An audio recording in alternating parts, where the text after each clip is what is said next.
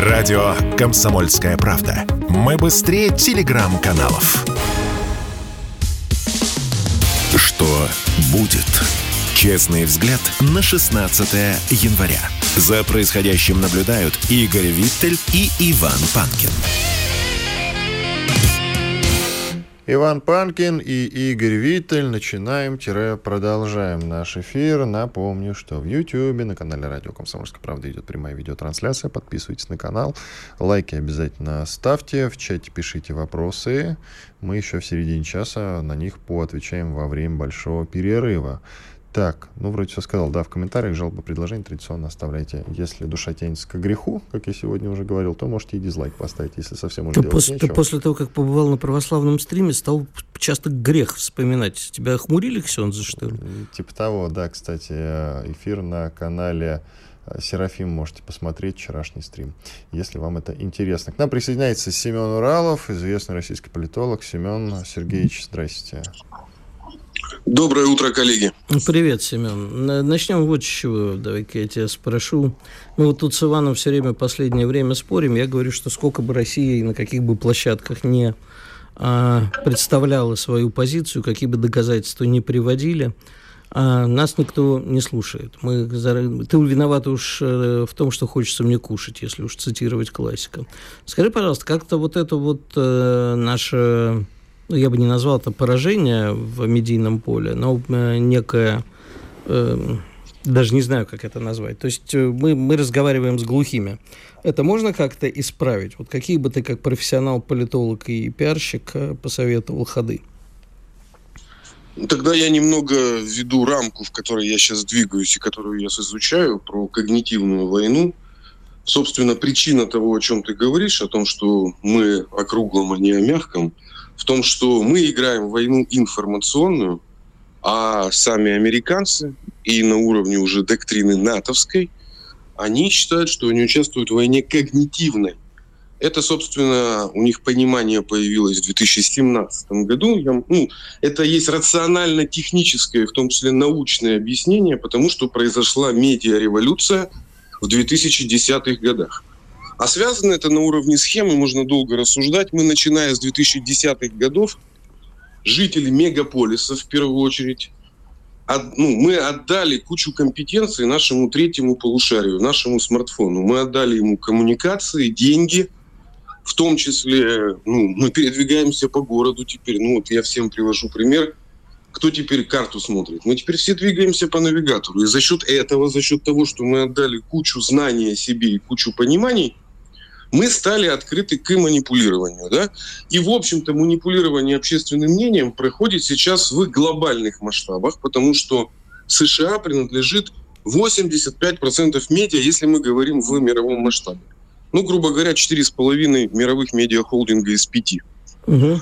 Соответственно, учитывая, что они с нами играют на более высшем уровне, а мы пытаемся сопротивляться на уровне низшим возникает вот тот вот эффект, о котором ты говоришь, что у нас ну, не то, что не слышат, нас не замечают.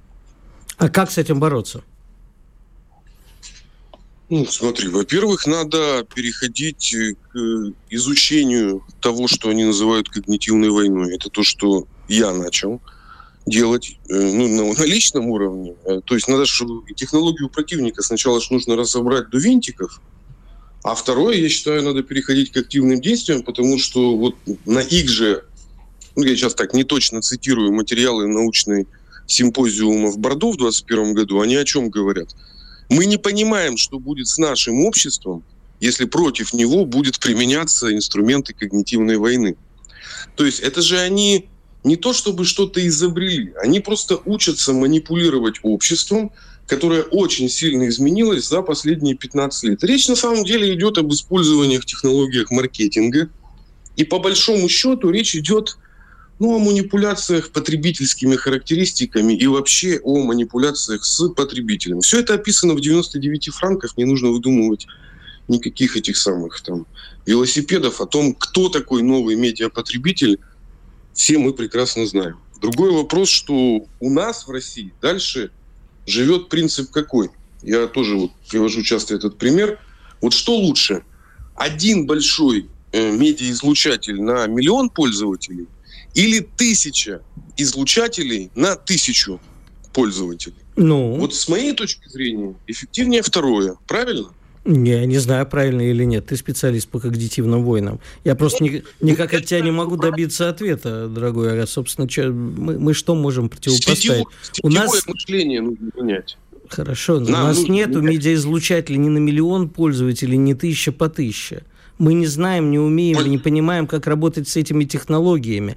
Понимаешь, легко манипулировать, когда у тебя в руках э, запрещенная в России экстремистская сеть мета, то бишь Facebook – понимаешь, или инстаграмчик.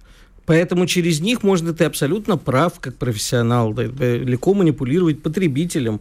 А более того, анализировать потребителя, подсовывать ему то, что ему нужно, и плавно формировать мнение. Понимаешь, это как вот у нас есть э, э это вот оружие, которое может потопить там Нью-Йорк, а у них нету. Вот точно так же у них есть Facebook, который может затопить мозги, а у нас нету. Как ты предлагаешь, какие технологии строить? У нас нет доступа на глобальные медиа. Мы не можем, как Сорос, например, зайти в CNN в, и во все прочее, занести бабла, чтобы они транслировали нашу точку зрения. У нас его просто не примут. Понимаешь, а наша работа в сети обычно заканчивается сетевыми ольгинскими троллями по 80 рублей. Ну, Которые куда-то делись, кстати говоря. Сень, ну давай, правда, вернемся на, на, на, на реальность. Ты понимаешь, то, что Кто ты... занимался работой в сети? в, вот в этой жизни кто занимался работой в сети. Жулики вот мелкие я... и крупные. Ну вот, вот. А кто? Не было работы в сети. Ну сейчас я приведу пример. Для того, чтобы мы работали в сети, у нас за эти 8 лет до начала спецоперации должны быть тысячи региональных медиа, даже анонимных, про Харьков, про Одессу, про Николаевский регион. Понимаете, да, что в тот момент, когда все началось, появилось вот эти вот полторы тысячи медиа-сигналов с событиями из каждого региона, в том числе до Закарпатья. И все эти сигналы должны быть мультиплицированы во всех сетях, потому что главный принцип не э, один какой-то там надо, ну, мы забаррикадировались какой-то одной сети, как у нас сейчас есть такая ну, психология, типа вот мы сделаем супер ВКонтакте. Нет, монополия ни к чему хорошему не приводит. Мы видим, как, э, собственно, ВКонтакте, ну, не очень получается, да? Нам для а. начала нужно какого-то формата то, что есть у нас сейчас. Вы видите, что с Рутубом происходит? Всем ничего. Мы не, мы не можем материться в эфире, ничего поэтому скажем, происходит. что ничего, да. Се, ну, подожди, вот, Семен. А, вот смотри, ты прав, да, нужно создать много мелких медиа. Значит, это, во-первых, работа на внутренний рынок потому что нас на, по внешнему периметру будут глушить. Помнишь в Советском Союзе, как э, мы при, пытались принимать там «Голос Америки», BBC, «Радио Свобода» и прочее? Глушили. Глушили. А мы, э, во-первых, э, когда работал «Голос Америки» и прочее, да, это была работа на нашу внутреннюю аудиторию, которая, раскрыв рот, слушала и верила, что в Америке все будет просто цветущий сад, и в Европе тем более. А сейчас э, мы, у нас нет такой благодарной аудитории на Западе. Понимаешь, что все, что делали наши коллеги из РТ, им перекрыли. Поэтому на внешний рынок это работать не будет. На внутренний а прекрасно было бы, я с тобой полностью согласен, но есть одно но, большое причем но. У нас нет квалифицированных кадров. Региональная журналистика, я думаю, ты не хуже меня знаешь. А я вот часто езжу по стране, работаю с региональными журналистами. Ну, прости, очень низкий уровень. Комплексный тезис у тебя. Тогда я тоже комплексно отвечу. Давай. Во-первых, смотри, э, нам на внутреннем рынке еще контуры защиты нужно выставить. То есть до перехода в какое-то нападение идти далеко. Полут, ну, тезис номер как бы один с половиной. Кроме России у нас еще есть то, что я называю союзники-соседи, СНГ, где очень много русскоязычных. Это как бы такой странный контур. Он и не совсем внутренний, и совсем внешний. На нем мы вообще ничего не делаем, ничего не пробовали, хотя там у нас есть масса конкурентных преимуществ. И я считаю, что именно этот контур и должен быть, скажем так, нашим базовым, потому что он переходной. Третье, надо менять подходы к, ну, как бы, надо воспитывать те самые медиаизлучатели. Дело не в журналистах. То есть сейчас медиапотребление меняется. Человек хочет смотреть, вот если он рыбак, он даже про политику хочет смотреть э, глазами рыбака.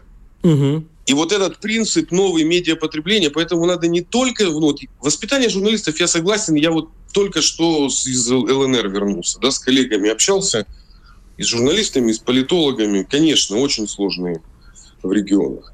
А вот поиск тех самых ломов и вооружение их медиаинструментами, ничего сложного нету, талантливого того же самого рыбака, там учить делать стримы, отвечать на вопросы и, собственно, простраивать-то сеть нужно сквозь вот именно то, как организовано наше общество. Надо смотреть вот в конкретном, ну как на выборах, когда ты работаешь, ты приезжаешь в какой-то же областной центр, да, и смотришь, что вот есть формальная система власти, да, есть неформальная. И в каждой области есть какой-нибудь там 10-15 человек, которые настолько авторитетны.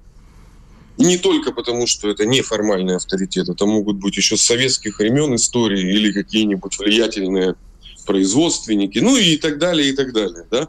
И молодые ученые точно так же есть. Ну, в общем, короче, я считаю, что нужно просто переходить к сетевой организации. Я поэтому изучаю новейшую книгу Фергюсона «Площадь и башня. Сети и власть от масонов до Facebook».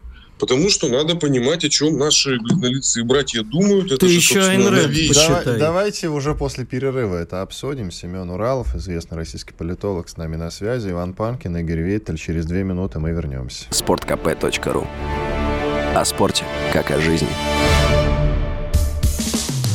Что будет? Честный взгляд на 16 января. За происходящим наблюдают Игорь Виттель и Иван Панкин.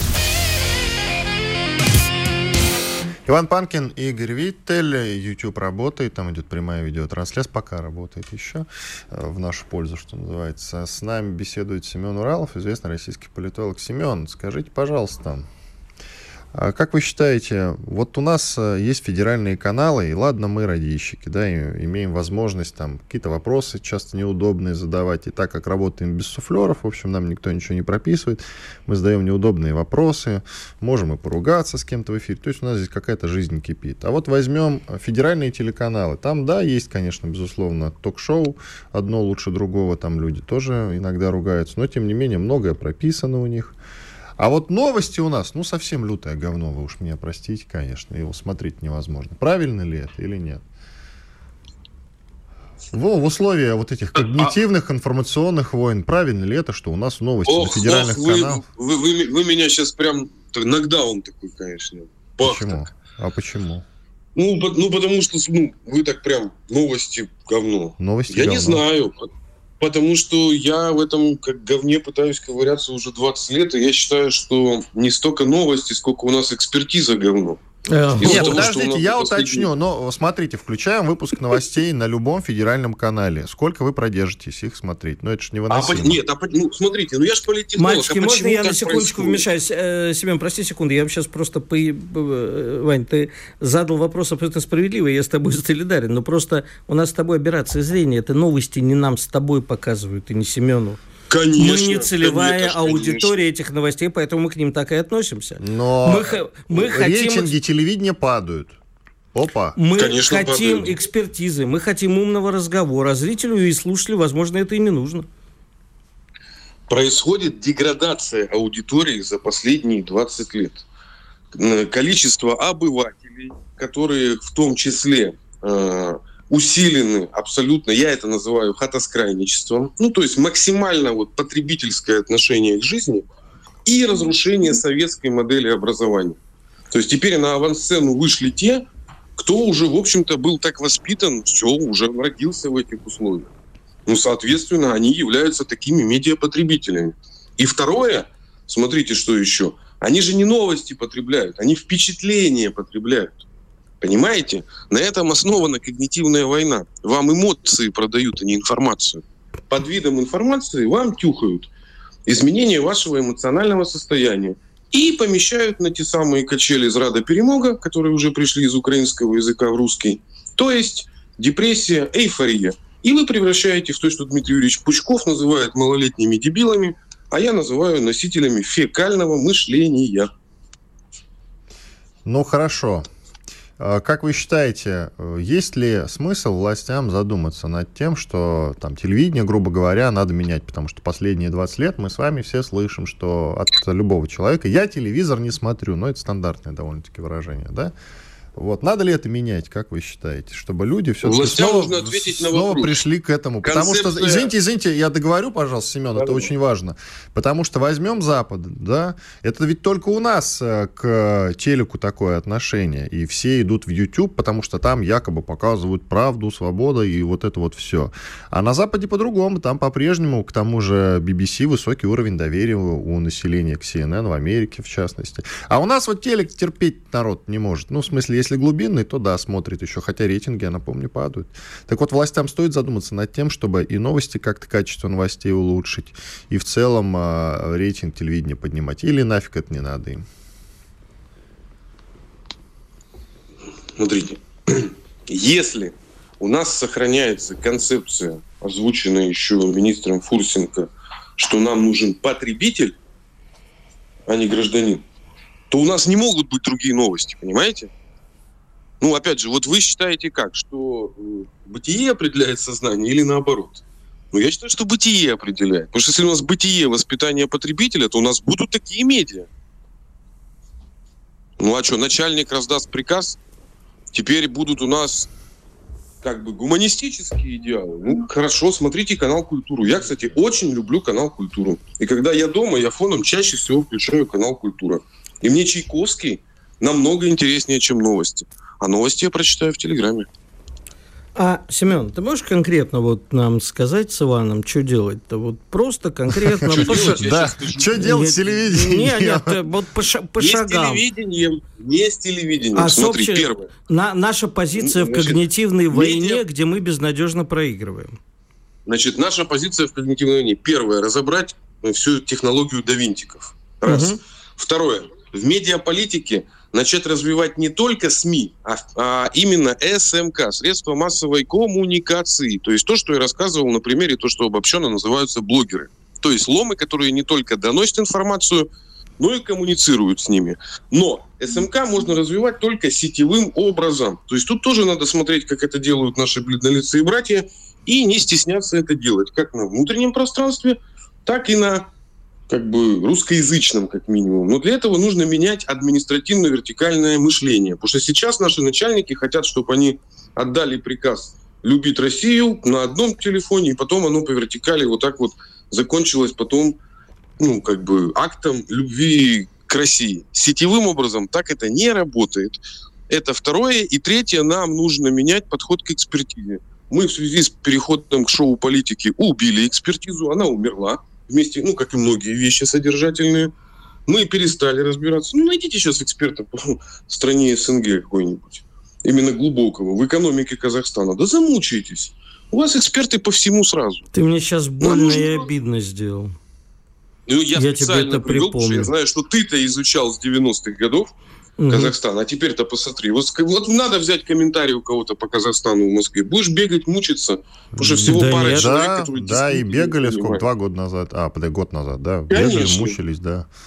Бегали, Конечно. Все были специалистами вот, вот по три шага, которые вот, да, три шага, которые, я считаю, нужно делать. Ну, понятно, только они, на мой взгляд, выглядят абсолютно невыполнимыми, потому что все три эти шага надо было сделать давно, все эти, э, как бы ты свои мысли тоже доносил не на низ, а на самый верх, так же, как и я, как и многие другие наши коллеги, и ничего не меняется. Мы видим, как сейчас идет работа с ломами. Я это наблюдаю каждый день. И, кстати, насчет ломов, э, про Телеграм вы заговорили, давайте не будем лукавить, какое количество бабла заносится всем этим ломом. От руководства нашей страны куча бабла направляется в телегу для того, чтобы там были правильные нужные новости. Я, Правильно я, ли это и хорошо ли это? Я тебе, я тебе так скажу, э, не столько заносится, сколько считается, что баблом можно что-то исправить. Что вот, и, во-первых, эффективность этого, да, а вот э, ты абсолютно прав. Э, давай занесем э, Панкину, Панкин в своем телеграме напишет, и мы отчитаемся наверх перед начальством. Вот смотрите, целый Панкин, он ведущий на радио «Комсомольской правде», написал, как правильно любить родину. Начальство скажет, молодцы, ребята. По дороге эти посредники скрысят три четверти денег, во-первых, а во-вторых, эффекта от этого не будет, потому что э, от, от нескольких постов Панкина, Виттеля, Уралова, кого угодно, и даже людей с миллионными подписками не меняется ничего. Их люди слушают, потихонечку начинают формировать какое-то мнение, принимают ту или иную историю, э, начинают драться между собой, а выхода из этого вот позитива, ну, наверное, процент, КПД процентов 5, я думаю. А, кстати, вот действительно много говорят о том, что телевидение, в целом средства массовой информации российские несут в основном негатив. А правильно ли, что нужно перестроиться на позитив? И сможем ли мы в случае чего перестроиться на позитив? А, Семен?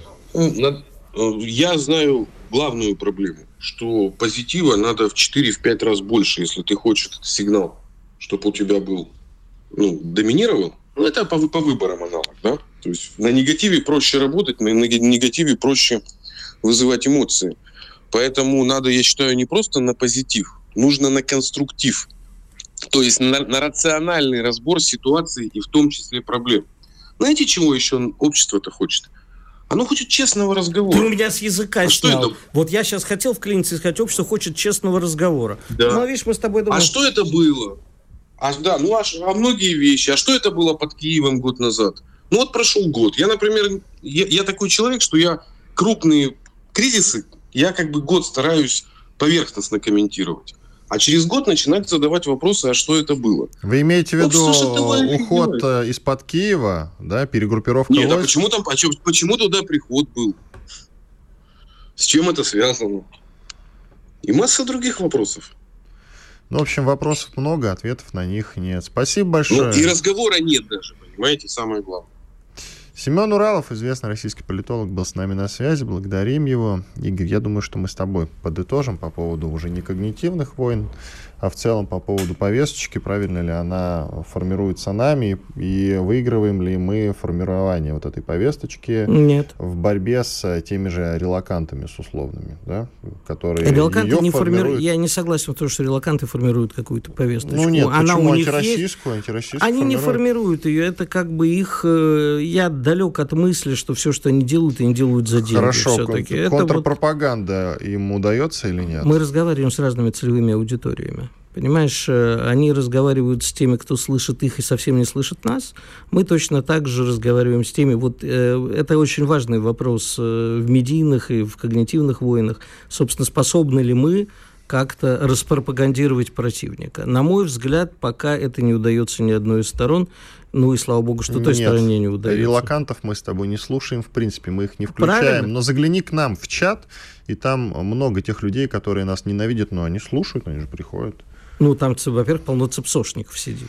Но это ты Явно. уже уходишь. Там Нет. есть и люди, которые пришли да. послушать, что эти два придурка Они питаются говорят. своей ненавистью. Четыре минуты перерыв. Радио «Комсомольская правда». Мы быстрее телеграм-каналов. Что будет? Честный взгляд на 16 января. За происходящим наблюдают Игорь Виттель и Иван Панкин. Действительно, действительно, Иван Панкин и Игорь Виттель, надо мне чуть-чуть монитор будет подвинуть, потому что я не видел Тебе не видно лампочка. красная лампочка. Да, Мы да, с тобой да. как собаки Павлова, у нас условный рефлекс на эту красную ну, вот сейчас лампочку. видишь, сейчас ошибочка вышла. Иван Панкин, Игорь Виттель, мы продолжаем наш эфир. Я напомню, что в YouTube идет прямая видеотрансляция. Смотрите, подключайтесь, лайки, дизлайки обязательно ставьте. А, даже если вы цепсошник, пишите в чате какие-то сообщения. Игорь любит их очень изучать и выявлять врага. Также там работают комментарии. В комментариях оставляйте жалобы, предложения, темы гостей. Все мы это подробно изучаем. Все основное я проговорил. Идем дальше. У нас экономический блок. Экономист а вот к нам подключается. Нету, давай я тебя поспрашиваю. Можно? Да. Не, серьезно? Э, можно? Давай лучше я начну с давай. вопроса к тебе. Вот э, ты хоть и в перерыве скептически отнесся, а мне вот хочется об этом поговорить. В целом Конгрессе американском американском предупредили об угрозе дефолта в США в ближайшие полгода. Я сразу поделюсь с тобой такой мыслью. Когда вот до военной спецоперации что-то такое звучало, я всегда настороженно к этому относился, вспоминаю 2008 год. Потому что если там какие-то проблемы за океаном у американцев, то эти проблемы автоматически распространялись по всему миру. Плохо там, плохо везде. Я, конечно, побаивался и желал американцам всего самого лучшего на всякий случай. Именно вот в этом контексте. А сейчас мне сразу на душе теплеет. Конгресс предупредил об угрозе дефолта в США в ближайшие полгода. Если дефолт у них случится, я порадуюсь, потому что хуже нам-то уже не будет. Но, в общем, случится дефолт в США или нет? Ну, слушай, ты, видимо, ушиблен, как все, ушиблен, наши, да. как все наши люди, словом «дефолт». Что такое дефолт? Это когда человек перестает или государство платить по долгам. Говорит, ну все, ну нет у меня больше денег. Да? А, такого не может случиться в США. Просто существует закон, по которому предел трат, вот, э, он такой. Если а, не он... может случиться, извини, потому что они тупо напечатают бабки? Конечно. А, ну. ну, понимаешь, не может Америка перестать платить по долгам. Это невозможно. Представь себе, сколько денег, а, ну, доллар – резервная валюта. Со всего мира, значит, правительство, зарабатывающие деньги, так же, как наш э, как наши золотовалютные резервы, вкладывались в том числе в американские ценные бумаги. Крупнейший держатель, кстати, Китай – например, по-моему, если сейчас мне не изменяет память, то это Китай. А вот как ты себе представляешь? Рухнет Америка, рухнет и китайская экономика и так далее. Это, в этом смысле это действительно так. Не будет, не спи спокойно, дорогой товарищ. О, в ну, хорошем смысле. Получается, неспокойно уже. Нет, ничего. ничего я, это... Теперь-то я желаю. Ну ладно, чтобы у них там что-нибудь такое случилось. Нам присоединяется экономист. Давай лучше с умным человеком поговорим, а не, Спасибо, со, а не со мной. А, в сказать. этом смысле. Да, Сергей Хистанов, экономист. Сергей Александрович, здрасте. Здравствуйте. Здравствуйте, Сергей Александрович. Вопрос номер один. Эм, скажите, пожалуйста, вот те налоги, которые windfall tax, которые пытаются сейчас собрать, и ограничение дисконта по Юрлс, э, в результате которого там 600 миллиардов вроде как могут собрать. Как это повлияет на наполняемость государственного бюджета, затнет ли те дыры, которые в нем есть и продолжают увеличиваться, и как это повлияет на экономику, на экономику страны в целом? Вряд ли будут предприниматели и нефтяники довольны таким поворотом дела. Ну, естественно, довольны не, не будут, но э, вот это вот увеличение налоговой нагрузки, оно э, давно обсуждается, ожидаемо, и поэтому с точки зрения наполнения бюджета это, естественно, положительно. Но э, те цифры, которые отражают вот это увеличение собира, э, собираемости налогов, они э, заведомо недостаточны для того, чтобы ликвидировать вот этот вот э, дефицит российского федерального бюджета. Поэтому, скорее всего, помимо увеличения налоговой нагрузки, потребуются и другие меры. Например? В частности, и некоторое ослабление рубля, кстати, это уже происходит, и э, использование Фонда национального благосостояния, что было наглядно продемонстрировано в прошлом году. Угу. А, значит, насколько вы ожидаете э, дефицит бюджета в этом году? Три с половиной где-то триллиона? Больше? А, дело в том, что э, динамика дефицита бюджета э, в 2023 году довольно необычна. Традиционно дефицит бюджета был максимален в конце года, в частности в прошлом декабре, и достаточно небольшой в начале.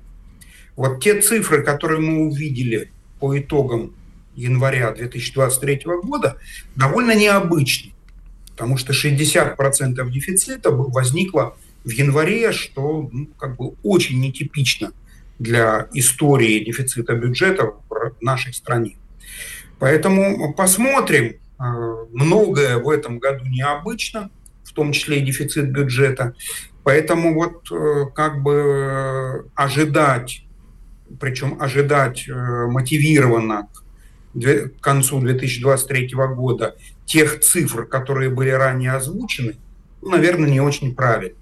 Необходимо как минимум увидеть развитие процесса в феврале и марте, и, наверное, где-то по итогам первого квартала можно будет как бы делать достаточно мотивированные прогнозы. Пока же можно только констатировать, что динамика этого показателя в 2023 году крайне необычна. Угу. Мы говорили об ослаблении рубля как одним из способов э, баланса бюджета. Эм, я посчитал, мне кажется, что где-то вот он остановится на 90 при самом плохом раскладе. А есть ли у вас какие-то ожидания?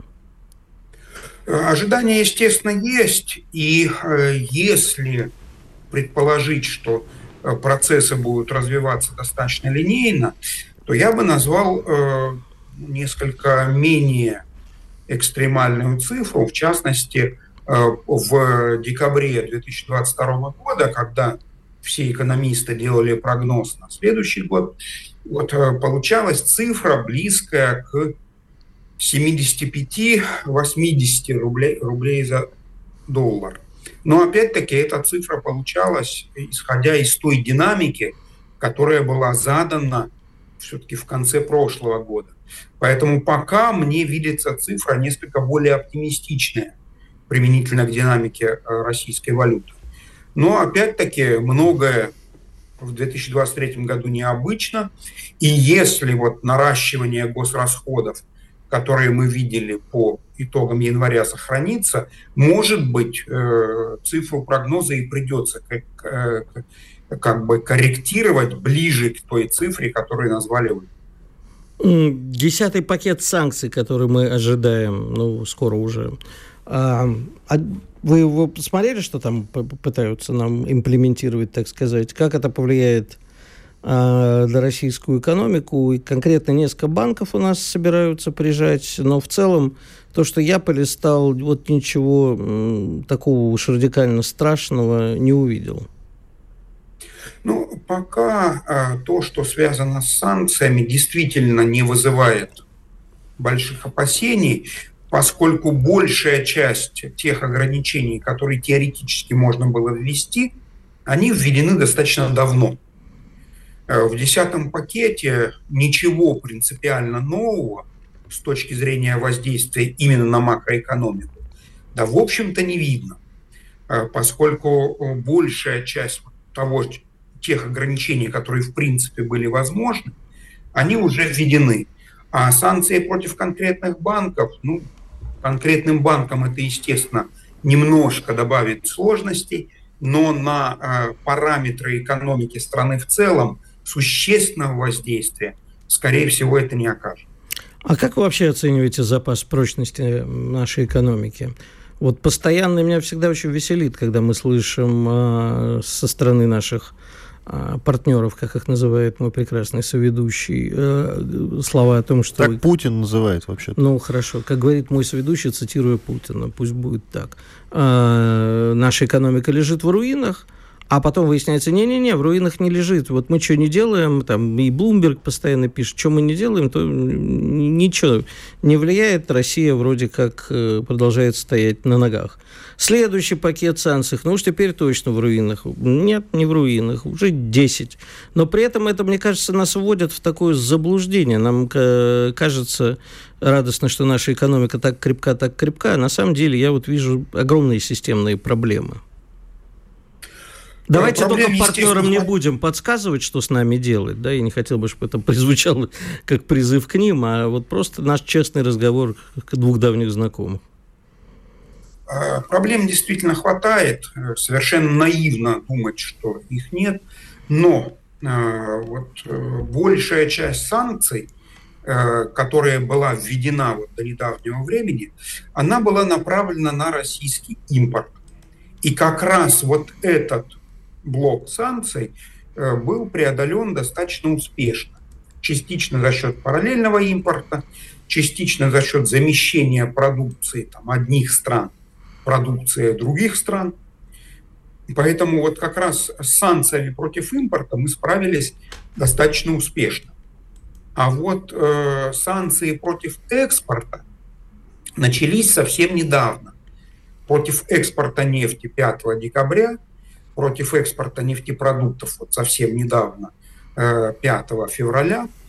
И, ну, наверное, как минимум первые полгода мы как раз проживем в условиях адаптации к новому типу санкций, а именно к санкциям против экспорта. И вот здесь все будет гораздо сложнее, чем то, что мы наблюдали в большей части 2022 Спасибо. Сергей Потому Александрович, что... извините, у нас время закончилось. Сергей Хистанов, известный российский экономист, был с нами.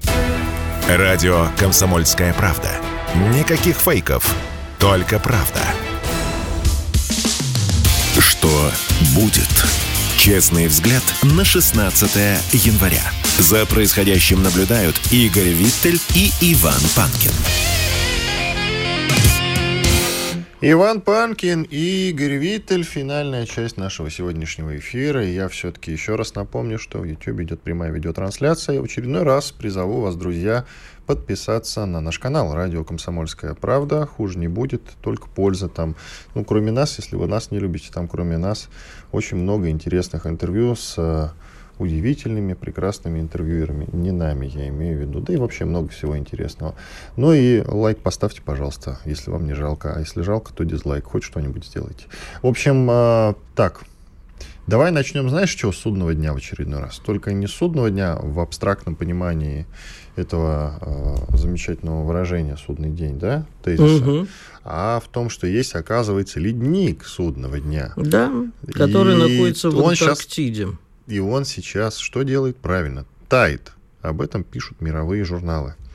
И это повышает э, уровень мирового океана, и вот предрекают ученые, что на полметра он вырастет. А это, это очень много, друзья. Если он вырастет на полметра, то огромное количество всего на свете будет затоплено.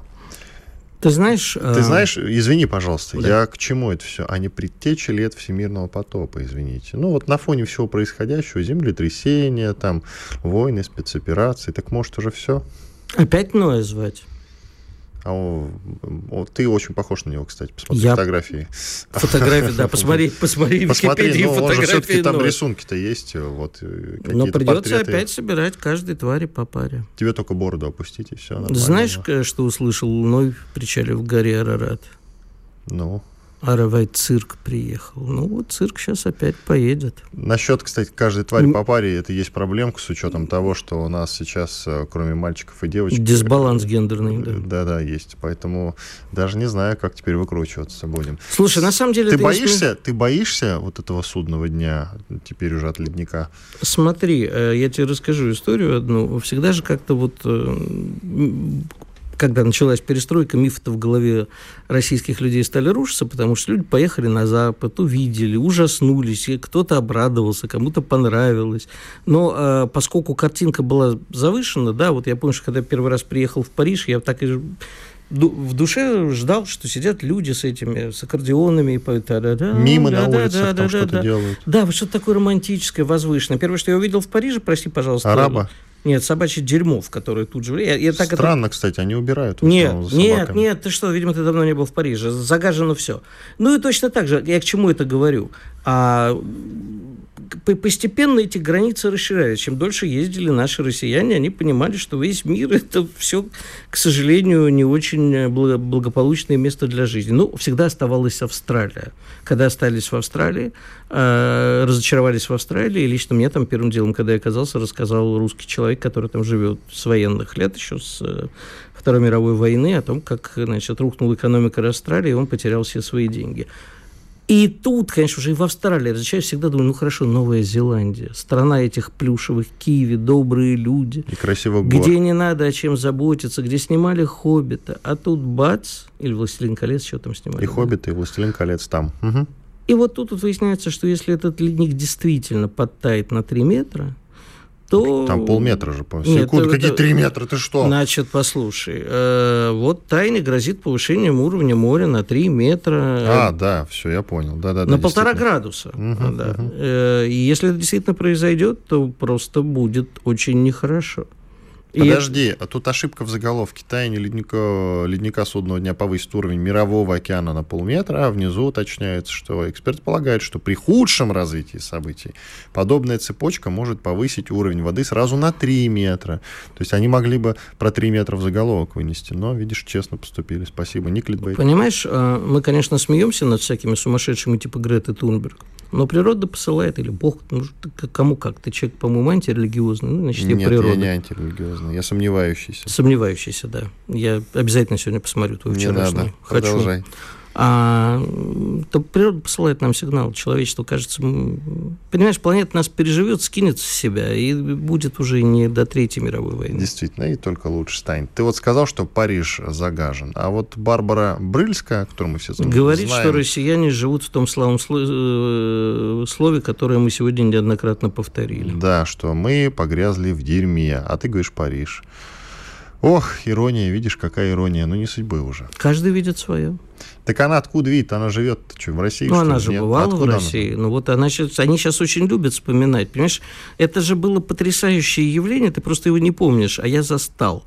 Когда вот перестроечка-то началась, и те люди, которые были там со вписами, знаешь, такой есть оскорбительный, советские писатели, обласканные наградами, всем, чем только можно, все приближенные к власти стали неожиданно рассказывать, как они люто ненавидели коммунистическую власть, делали это сквозь зубы, тошнились, но делали – и что как они на самом деле ненавидели все это. При этом ордена успешно получали, деньги успешно получали, квартирки от власти получали и дачи до которых до сих пор живут кто сам, а у кого и детишки, и внуки, и правнуки. Они же ничего от этого не отказались. И детишки эти, и правнуки, уезжая э, через Верхний Ларс куда-нибудь, квартирки-то в Москве оставятся, потому что они же их кормят, а власть советскую ненавидят. Но она в чем-то немножко, немножко справедливо сказала, что люди хорошо живут только в Москве и Питере, а за пределами двух столиц везде, считай, невозможно жить. В да. каком-нибудь Новосибирске или Омске страшно выходить из самолета. Слушай, я только что прилетел а в из Омска. Там как? А в Польше я... там как все окей? Ну, слушай... Ну, а в Чехии за пределами столиц все окей? Ну, не, слушай, ну... Э, в Словении за пределами столиц все окей? Я там просто думаю. это все разномерно размазано, там нет таких городов-мегаполисов. Все-таки даже что Прага, что Варшава, это не мегаполис. Это крупные города, но э, такие. Даже а, в провинции, условно, венгерской, если побываете, друзья, то там тоже Зачем? Лучшее место в э, Будапеште – это руины как раз. Они очень мудро, кстати, поступили в свое время. Они поняли, что эти дома уже не отстроить, ничего с ними не сделать, и отдали руинные дома художникам под бары, вот там веселуха идет. Да, я, я там был, да, там круто. И смотри, но еще лучше, это заявление председателя Госдумы по развитию гражданского общества, оказывается, есть такое, Ольга Занко, или Занко, я уж не знаю, извините, пожалуйста, Ольга, предложила вырезать Брыльскую из «Иронии судьбы». Себя врезать, судя по всему ну, не вырезать, они, по-моему, хотят да, ее это, убрать цитирую, искусственным интеллектом. Там. Через нейросети заменить как? Ну, смотри, заявление вот вырезать Брыль. Это значит, по сути, это значит вырезать Брыльскую, если, да, положить изображение другой актрисы. А кого сейчас пол... нейросети... Ну, кто ну, озвучил ну, я Брыльскую? Надеюсь... Валентина Талызина. Значит, на это изображение да. Валентины Талызина. Ну, я уж надеюсь, что не Ольгу Занка. Нет, есть еще вариант. Там же Талызина в паре с кем ходит? Ну, помнишь подружки Барбары Брыльской, которые приходят? Подружки Нади? Так. Я тебе напомню. Давай, Ли Меджидовна Хиджакова. Вот, а, ее вот она ее, кстати, поддержала, да. Да, да. Ее... Ну, давайте вставим вместо Барбару Брыльцкую Лию Хиджакову, например.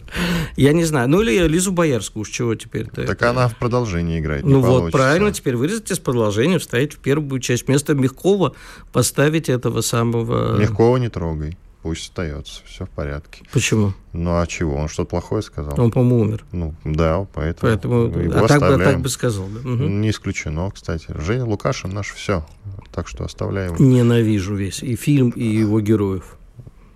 Злой и ты, Новый и, год и ненавижу. И, да, да, и мастер, и Маргариту ты ненавидишь. Почему Терпеть. ты не любишь Новый год? Ты остаешься один на Новый Нет, год абсолютно нет. А просто почему? я не люблю завышенные ожидания. Всем кажется, что следующий год уж обязательно будет лучше. Хрен там. Так ты можешь не ожидать. Еще немножечко про Польшу, потому что американский чиновник по фамилии Массаро попался тут на одной штуковине очень неприятной. Ему пришлось удалить из-за этого фотографию нашивки с Бандерой из своего твиттера. А, потому что в Польше на это отреагировали не очень положительно. И Пол Массара немножко по этому поводу, конечно, расстроился. А он является политическим советником Американской комиссии по безопасности и сотрудничеству в Европе. И тут а он вот... выложил, значит, нашивку с бандерой, а полякам это не понравилось. И у меня вопрос к политическому советнику Американской комиссии по безопасности и сотрудничеству в Европе. Пол, ты идиот? Ну, смотри, это было прекрасно, если бы у Польши не было таких напряженных отношений с Украиной, никто бы и не обратил внимания. Он так бы и ходил вот с этими э, нашивочками. Сейчас напряженные а, отношения слушай, у поляков ну, скорее с нами. А подряд две новости. Э, значит, одну, вот может быть, это и фейк. Никто, никто не подтвердил, пока ходит бумажка, картинка. А немцы говорят, что действительно у них такое есть, что в Германии на немецком языке обращение к украинским солдатам, которые там обучаются, и офицерам, что типа, товарищи, у нас не приветствуются наколки с эмблемами СС и так далее, потому что это можно сесть в тюрьму на три года. Я не знаю еще раз, это может быть и фейк, но вот что не фейк, это легко проверяется, этот приказ выложен на сайте президента Зеленского о присвоении какой-то дивизии э, названия Эдельвейс. И? Ну, Эдельвейс известная ну, горная бригада да, СС. Да, да. Э, Ты какой-то вывод хочешь сделать из этого или что? Ну, ну, совсем опупили, из этого можно сделать вывод. Давай уж тогда солдаты группы «Центр», понимаешь, нужно пере... это самое. А план сопротивления Украине и России будет называться план Барбаросса, например. Давайте, ребята, уже окончательно откровенно пойдем. Так пусть нет. Ну, слушай, я не понимаю, чему ты удивляешься. Да Даже... я уже не удивляюсь, я просто смотрю, знаешь, я, у меня примерно такое же ощущение, когда я смотрю за прыжками Елены Исенбаевой. Вот вроде взлетел человек на недосягаемую высоту, и уже ничего другого быть не может. Бац, и еще 10 сантиметров сверху добавляет. А Исенбаева еще летает, извините, Ну, да? я давно не видел, но когда-то я смотрел уже. все ее выступления, просто меня это восхищало. А, то же самое, знаешь, вот я так смотрю за Украиной, понимаешь, взлетели в своем идиотизме на недосягаемую высоту, а нет, еще выше можно.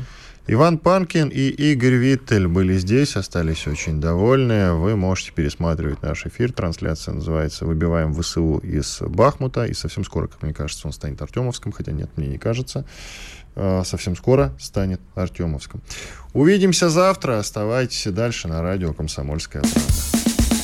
Чтобы получать еще больше информации и эксклюзивных материалов, присоединяйтесь к радио «Комсомольская правда» в соцсетях. В отечественных социальных сетях. Смотрите новые выпуски на Рутьюбе, читайте телеграм-канал, добавляйтесь в друзья ВКонтакте, подписывайтесь, смотрите и слушайте. Радио «Комсомольская правда». Самая оперативная и проверенная информация в эфире и соцсетях.